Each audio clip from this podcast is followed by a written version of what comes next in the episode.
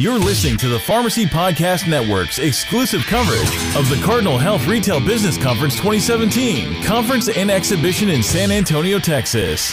RBC is more than a pharmacy business conference. This interactive gathering of pharmacy owners started in 1990 as a regional show and has since grown into the industry's largest trade show for independent pharmacies. While the conference location changes from year to year, the mission of the RBC remains the same to help independent pharmacies navigate the ever changing marketplace by giving them access to the best pharmacy business vendors in the industry. And now, here are your hosts of the Pharmacy Podcast Network, Dr. Aaron Albert and Todd Eury. Hi, this is Steve Light, the Vice President of Consumer Health at Cardinal Health, and you're listening to the Pharmacy Podcast. Hey there, welcome to the Pharmacy Podcast Network's live coverage of Cardinal Health's RBC 2017. I'm so excited to be part of this. One of the things that have been very interesting to me is understanding the power of a pharmacy's front end and what that means to revolutionizing how you're impacting your customer as they walk into your pharmacy, and what better part and team to have on the show than Mr. Stephen Light with Cardinal Health. Welcome to the Pharmacy Podcast, Stephen. Oh, thank you, Todd. It's great to be with you. So, I want you to set the stage for our listeners. Talk to me a little bit about what you are doing, how you're leading uh, the Retail Solutions Group, and what uh, benefit there is to really having an impacting, powerful front end in your community pharmacy.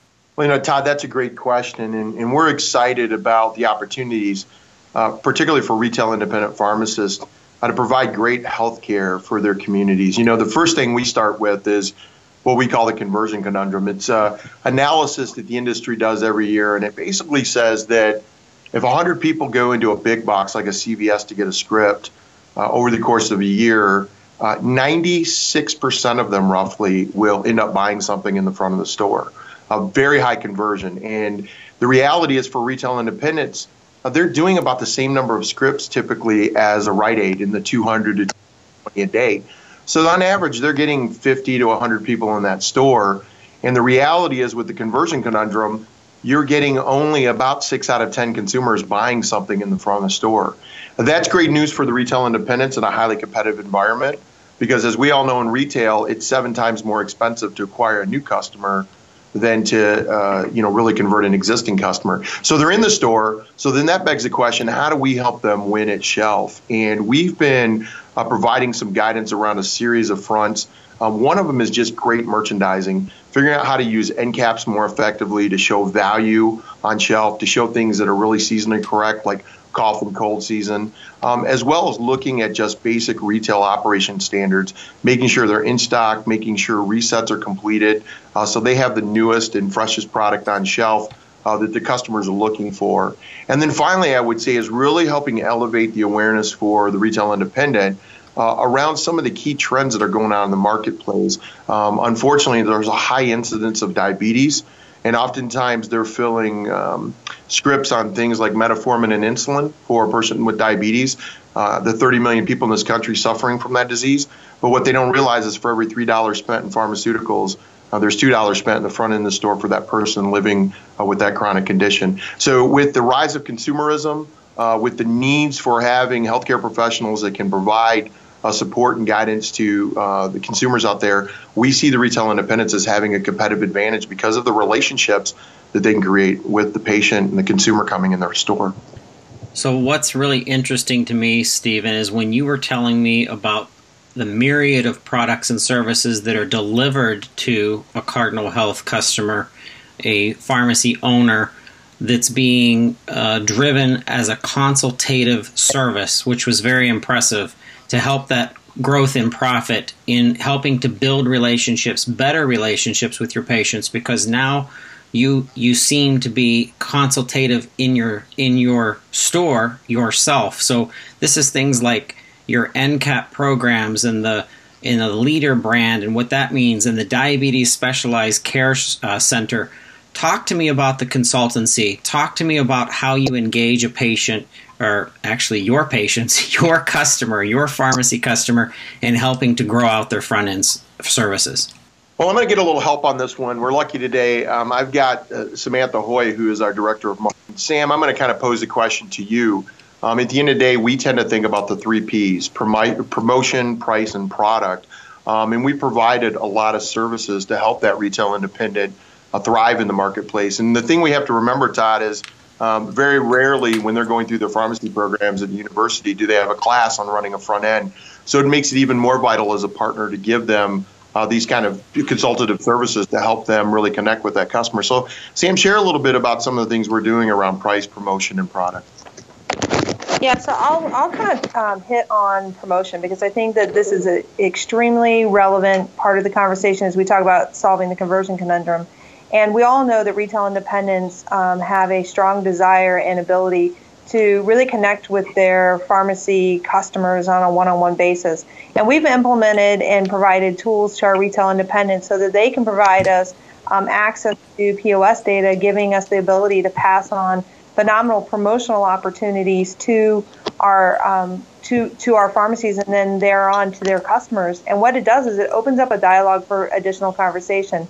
So now when a when a um, shopper walks into the store, not only do they see you know the pharmacist and the friendly staff, but they also stop and they're like, "What's going on in here?" There's something highly promotional. There's, wait a minute, this looks like the great deals I might see at a um, at a national retail um, big box, and it really hones in on also understanding their shopper. And what we've seen in the shopper data is is that these customers tend to be um, you know old older, um, and also they are very um, considerate about where they're spending their cash because cash is not um, there is not readily available for them. So what we've found is, is from a consultative standpoint, they're able to really kind of close the loop and help their customers see promotional opportunities um, and ways to save money, quite frankly, on a day-to-day basis.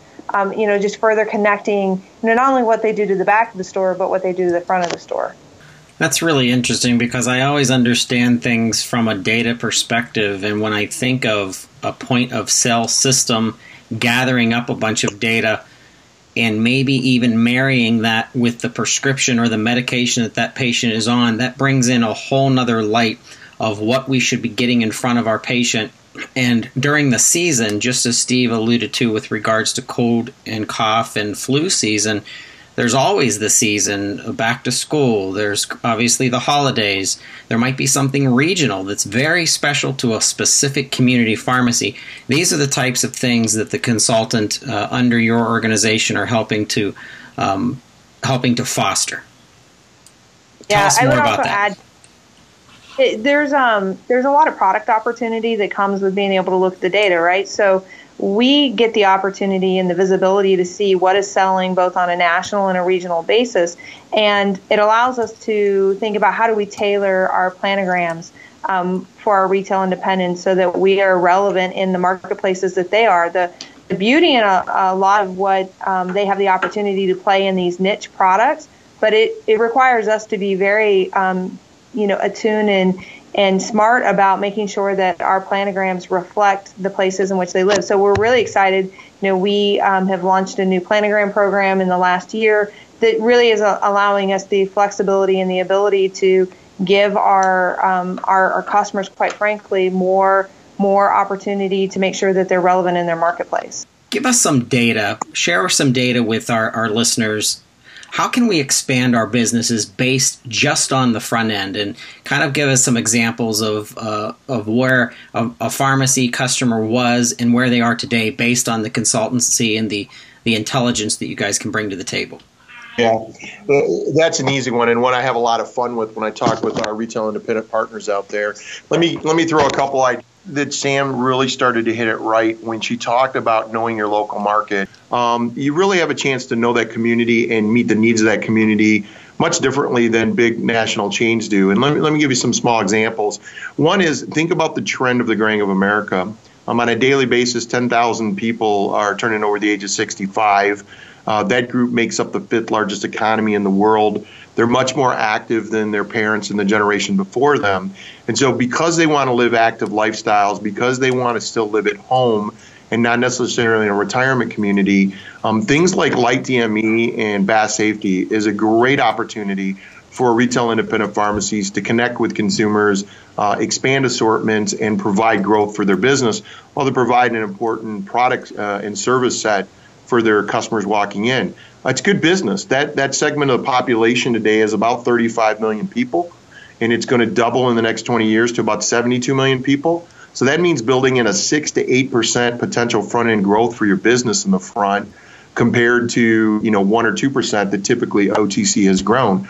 It's also a relatively high margin product, and when you get with a partner like Cardinal, where we've got guaranteed in stock every day, um, which is important because this product's bulky and it's not easy to keep in stock, and we can go back to the store the next day.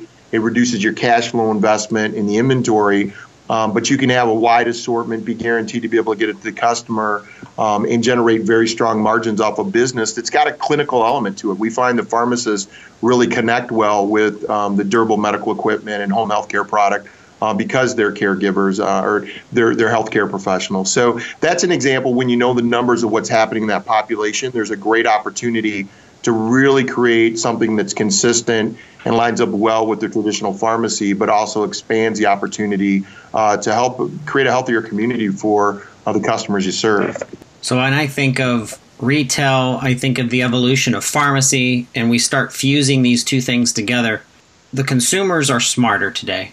They're spending a lot of time online researching products. They're, the the money that they spend, in my opinion, is probably harder to get in some ways than it was 10 or 20 years ago for sure.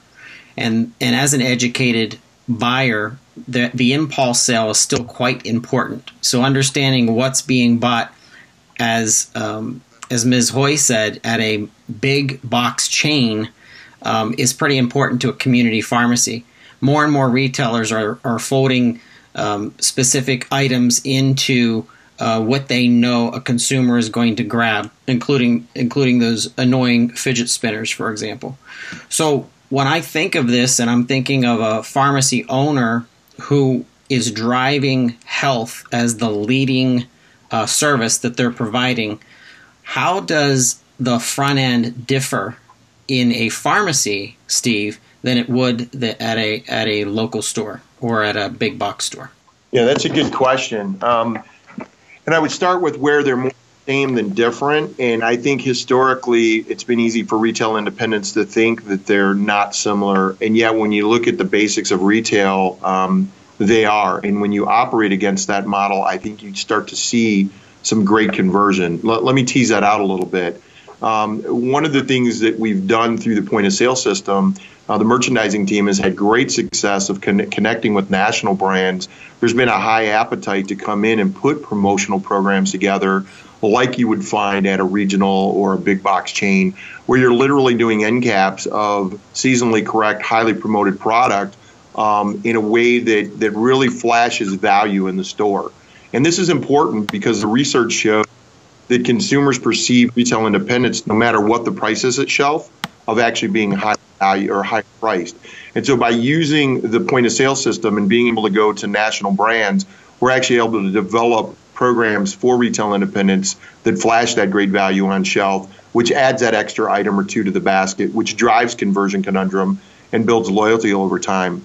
Um, the second thing you were hitting on with technology, price transparency is so high today uh, because of the Amazonian effect and the use of smartphones, um, that you've really got to be thoughtful about your price strategy, particularly with what we call uh, KVIs or key value items. These are the 10 to 20 items that a consumer typically knows in a category where you've got to be priced right. And we work very closely um, with a, a, a, technology that allows us uh, to really go out to market, test price, uh, market at shelf among major players within the drug channel, and then actually be able to go back and provide a service for retail independents um, that they can be right priced every day based on sending it to their local competition.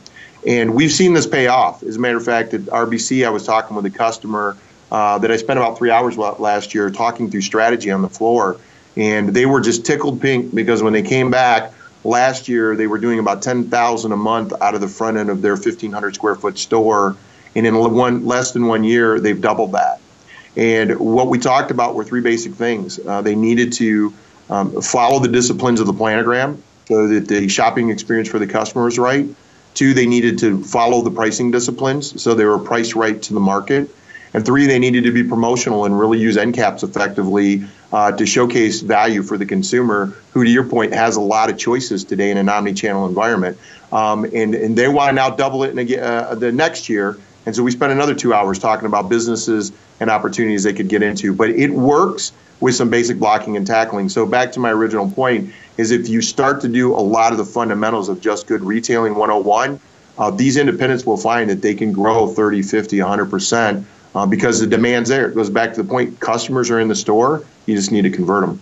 The science of this is fascinating to me, Stephen, and having a team of experts that do nothing but plan this stuff out and pay attention to end caps, pay attention to colors, pay attention to wording, not having too much wording, but not enough wording, and the education factor and the fact that it is a healthcare environment and a healthcare destination.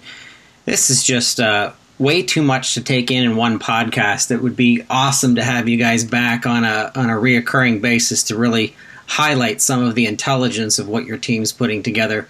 But before we go, what else can you tell us to kind of set the stage of uh, in, in advice or benefits or uh, just something about that front end of how important that is to the rest of your business?